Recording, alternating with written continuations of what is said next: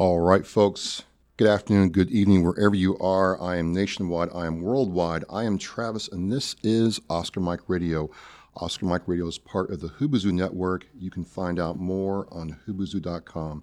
And as always, I appreciate the support from my sponsor, Joyce Asack of Asack Realty. Hi, this is Joyce Asack with Remax Synergy. I am a real estate agent that services the South Shore. You can follow me on Facebook or Instagram by following Joyce Asack at Asack Real Estate or my website, asackrealestate.com. You can also reach me directly at 508 942 7146. For any buyers or sellers that I'll be working with in 2019, a donation will be made in their name to 22 Kill. I'm on the move. I'm on the move all the time. And to get right to it, I have a special guest, and he is on the move all the time, which is really cool to talk to him. I am pleased to introduce the Secretary of Veteran Services for the Commonwealth of Massachusetts, Francisco Urena. Having served in the Marine Corps himself, Secretary Urena is literally every day on the move for veterans here in the Commonwealth of Massachusetts.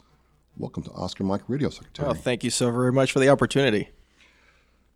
So I am literally nationwide and worldwide. This this is heard by people all over the world in different places, and even people here, even veterans here, are still kind of not sure what veteran services actually is. They don't know about it, which is surprising based on what I know. But I was curious if you'd start us off and kind of educate us about what you and your staff do for veterans here like myself in Massachusetts. Yeah, absolutely. So Massachusetts does lead the nation when it comes to providing benefits and services to our veterans, and not just those on the federal level, like VA hospitals and mental health facilities and VA home loans and, and all those great things that veterans have earned, like the ability to go to school on the GI Bill. But we have a network of veterans who are veteran service officers mandated by law in every city and town. So, in every one of our 351 cities and towns, there is one veteran service officer that acts as a veterans liaison to all of our vets in the community. And so, uh, what our office here does is uh, a level of reimbursement uh, to those communities on expenses that they have paid in financial assistance to those veterans and veteran families to the tune of uh, close to $100 million in some cases.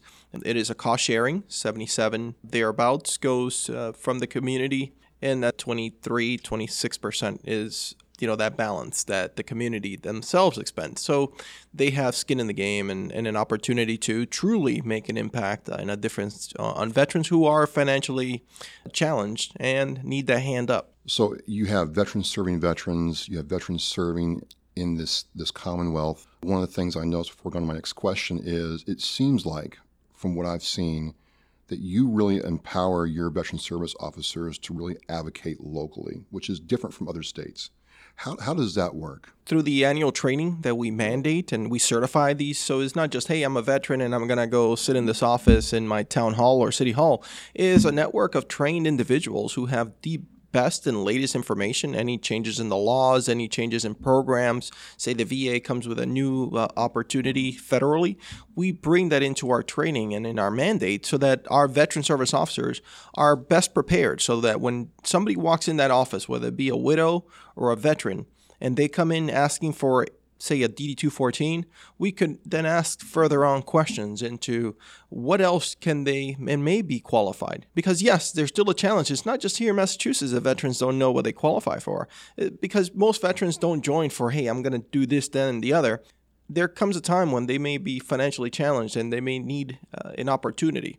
And those opportunities are then best derived locally. When you only travel three or four miles to go to your city hall, as opposed to three or four hours in some of the county systems that we have across the country, that becomes a challenge. Mm-hmm. And so that's why we really try to make it easy, accessible, and an aspect of a way that is dignified so the veteran doesn't feel that they're being disrespected or uh, just a, a, sense of a local neighbor who's giving you that sense of connection. True, true. And speaking of locally, one of the things that we attended in April was Scott Lobato's event about veterans PTS in Weymouth, Massachusetts. And it was just amazing to see the town come around this event in a short amount of time.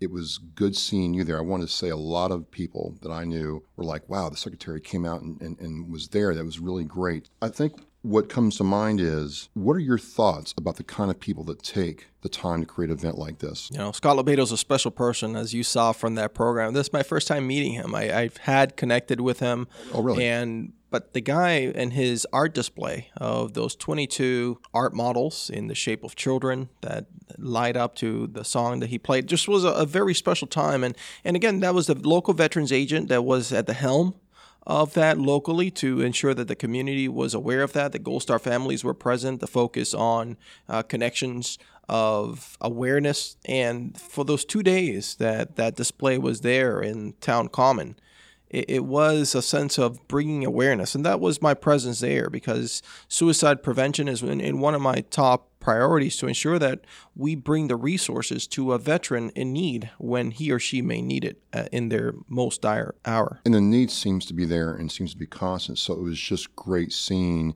A lot of times people have this this idea that politicians and political appointees are disconnected from the populace, and and that's never been the case. I've had VSO after VSO tell me, hey, you know, I, I was allowed to try to do this thing, and Secretary Urena's office got behind this and made it work. And it allows me, it empowers me to serve my fellow brother or sister.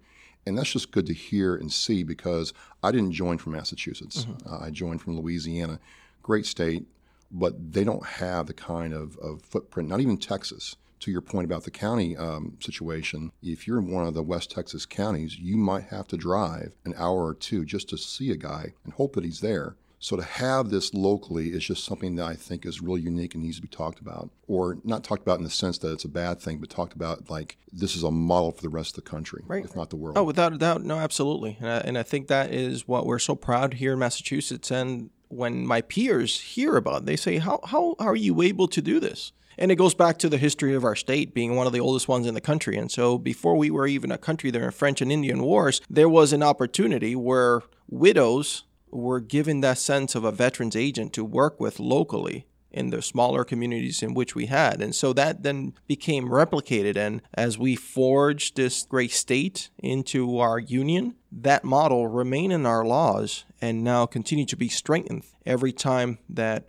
we place a focus in hiring the best qualified veterans agent locally. That's done by city managers and oh, really? and done by mayors. And then they let us know who these folks are. We give them the training to be able to continue to excel and, and be successful locally because there's no value of us saying, hey, come on down to downtown Boston. Every time we have an opportunity to talk to a veteran or a veterans program, we empower that veterans agent in that community to really that's the takeaway. No you can see it. You can see it with the events they do and the support they get from the community which leads me to my next question. I looked it up because around veterans day and memorial day all of a sudden there are tons of events. Not that that's a bad thing but just as a matter of scope, there are 23,000 registered nonprofits in the Commonwealth, 501cs or 501c3s. And out of those 23,000, about 1,000 of them, give or take, are registered veterans or military or some kind of, of service organization for veterans, whether it's a motorcycle club or a golf tournament, something. Why do you think so many in the Commonwealth take the time to do that? And do you ever see that as being a saturation point? What I'm trying to say is something is driving these people to do this, and it's not a bad thing, right? And do you see where we're having so many uh, of them for this size of the state? Do you see that as a as a time where we ever might reach a saturation point where there might be too many? I think in the aspect of nonprofits, you know, the the our rules and laws and regulations allow for anybody who has a good idea and feel that they want to close a gap in government to create a nonprofit. Essentially, that's what nonprofits sure. in, in, the sense are made. I've heard some figures that around the country there are 45,000 veteran nonprofits. So if you're telling that our number is about a thousand, it's some, somewhat proportionate to the rest of the country. And so there's a lot of passion, a lot of goodwill. People see a problem or perceive a problem and say, "Hey, let me go ask my friends and neighbors, and if we could give you a tax deduction uh, in, in that aspect, why why don't we?" And I think that's what generates. There's just a lot of goodwill. If the money wasn't there, if people weren't donating, those nonprofits wouldn't continue to be registered and to be successful. So for as long as people feel feel that they're making a difference and those nonprofits are being run ethically, legally, and morally, then continue to be great partners. And we have many partners that we work with hand in hand. Uh, there are nonprofits for Gold Star families, there are nonprofits for Flag Day, there are nonprofits for Veterans Day, there are nonprofits for our soldiers' homes,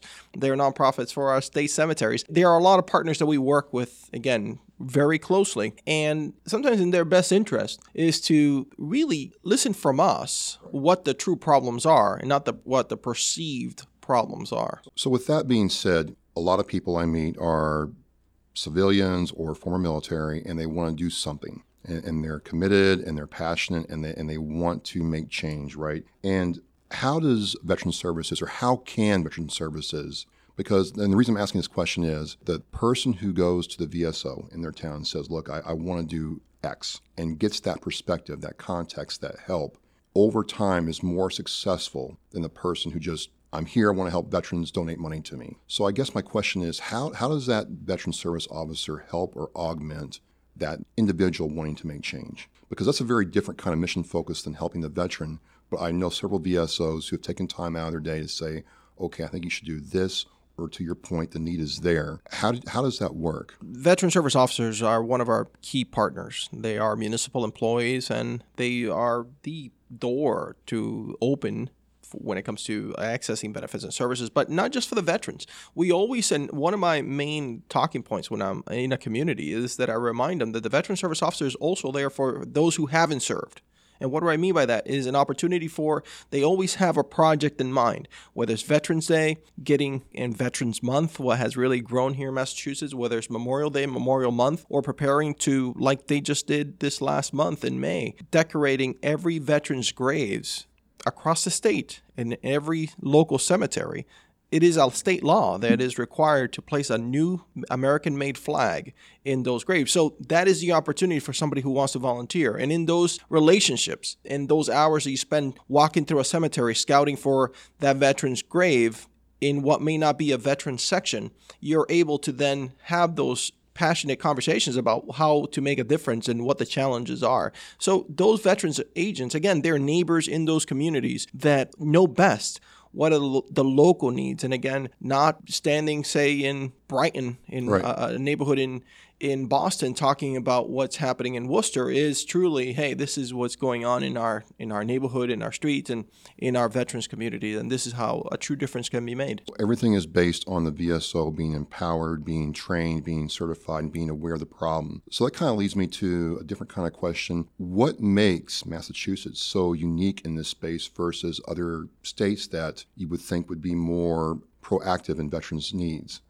Again, I say that because having lived in other states, I've lived in Arizona, I've lived in Louisiana, I've lived in Texas, been to California. I moved here, and it was made very clear to me by you know the, the, the town VSO of what my capabilities and options were. I didn't have that anywhere else. And I know it's it's law, but it seems like from day one, this is something that you all really believe in. When I say you all, from yourself down to a VSO of a small community. And what drives that? That's not something that is done in a process document or a training. There's a real passion for that, and that's what I'm trying to tap into. You know, it always goes back to, and you talk about being on the move. I remember the slogans on the back of Massachusetts license plates, the spirit of America. And essentially, it's, it's what drives so many VSOs as that sense of passion of helping veterans, helping veterans.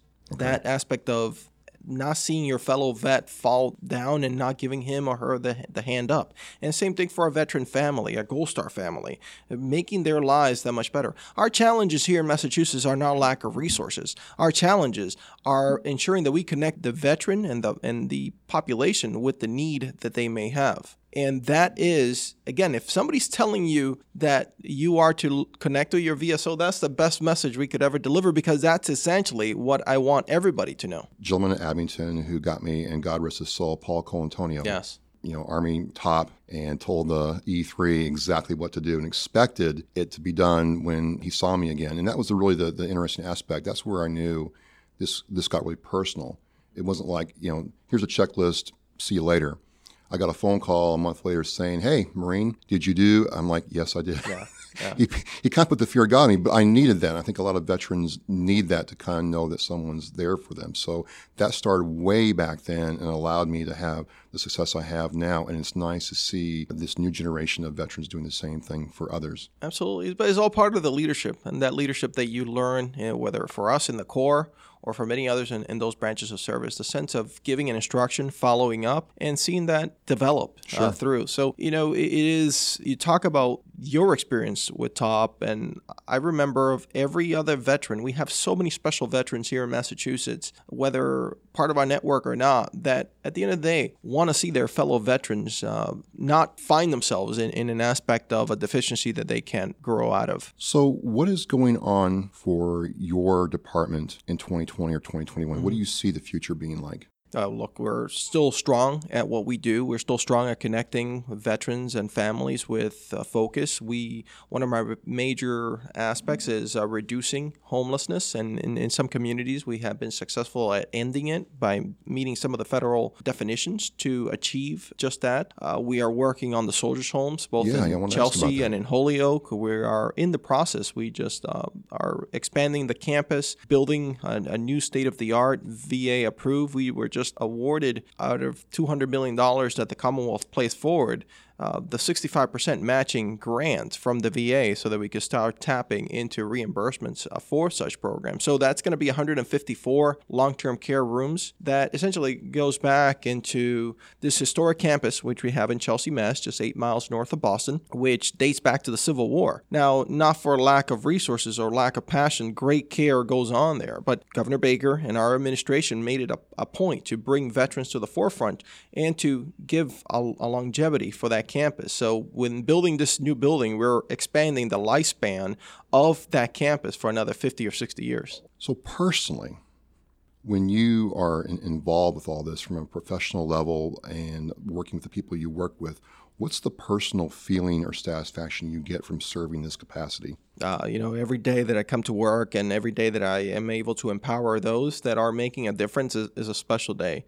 And there hasn't been uh, a, a, challenge that I see is too great because again that passion of veterans that they already have the teams that we have whether veterans or not folks here at, at, our Department of Veteran Services come to the forefront come to work to to make that difference. They know that they're helping those who at any time wrote a check uh, to our country up to and including their lives. And in some cases, we help those whose checks have been cashed. We help those Gold Star families. We have about 1,200 uh, Gold Star families in our network who receive a financial compensation from us, which is part of an annuity program, again, unique to Massachusetts.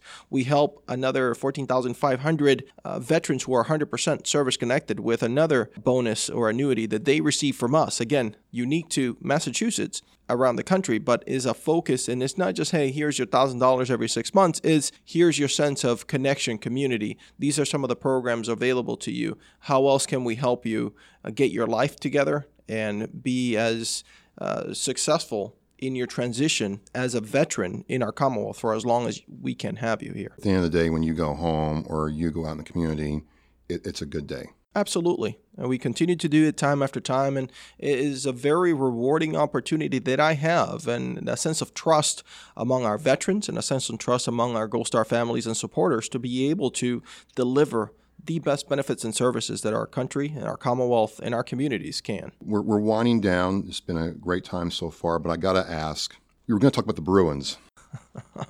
but let's let's let's leave that behind. I am not a Bruins fan. I'm a Blackhawks fan. But when the Bruins won the playoffs. I tell my kids I'm a Bruins fan. So we're going to leave that behind. But I understand that you've really gotten into the sport or, or pursuit of rowing, which leads me to all kinds of questions about that because you know, I'm not a small guy, and you're not exactly a small guy. How do you fit in one of those things to actually make it go? So I'm an ocean kayaker. Really? And it's called uh, the term for the craft is called a surf ski. It's about a 22 foot long, 18 inches wide. So our shoulders are definitely wider than the boat, and and how you make it stable is really by being on the go, being on the move, it's like a paddling forward in a sense, yeah. If you if you just sit on the bicycle, it's going to fall. Same thing in a surf ski. If you just sit on it, you're just going to tip over one way or the other.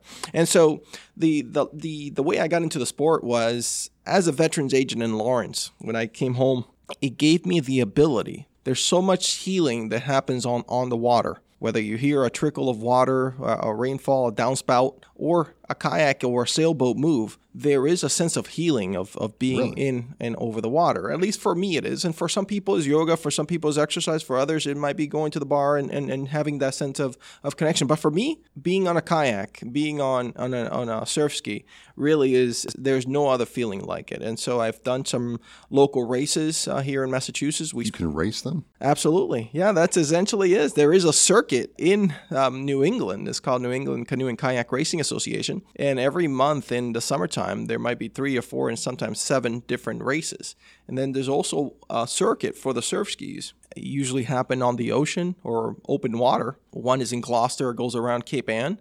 That's 19 miles. Uh, I've done some uh, races on on different parts of Massachusetts, which really gave me exposure to the state before I was in this role. And I've done, and I'm hosting, and I uh, get you know gatherings of of the same like-minded folks that are into the sport. I've done some training on my own where I crossed the Cape Cod Bay from yes uh, from say Scituate to uh, Provincetown. Thank you for your time, Secretary Urena. It's been a pleasure speaking with you, and I really appreciate the perspective you've given those people who asked me from out of state. What are VSOs? What do you all do? Why is Massachusetts so different from my state? And I hope they can find out why and maybe advocate locally in their state or their area for veterans more effectively. Absolutely. And listen, we're so very proud of all the veterans who are listening to this podcast now and for their service to our country and for those active duty military who may be thinking of transitioning. You know, one of the things I remind anybody who's not from Massachusetts is that we don't tax retirement pay. So if you made a career in the military at any time, feel free to uh, come in and join us. But if you really want to make a difference, that difference is made locally. And whether it's through our nonprofit or whether it's through our veteran service organization, uh, continue to give a veteran a hand up. And if, it may just be a veteran in your family or your, your friends of networks. There's always an opportunity to make a difference. And again, it's not for a lack of resources, it's lack of connection to those people in need. Well, this winds down this podcast. I want to say thanks again, Secretary Urena and his staff for setting this up. Certainly enjoyed this time. We're on the move. Thank you very much. All right. Thanks, Travis. Thank you.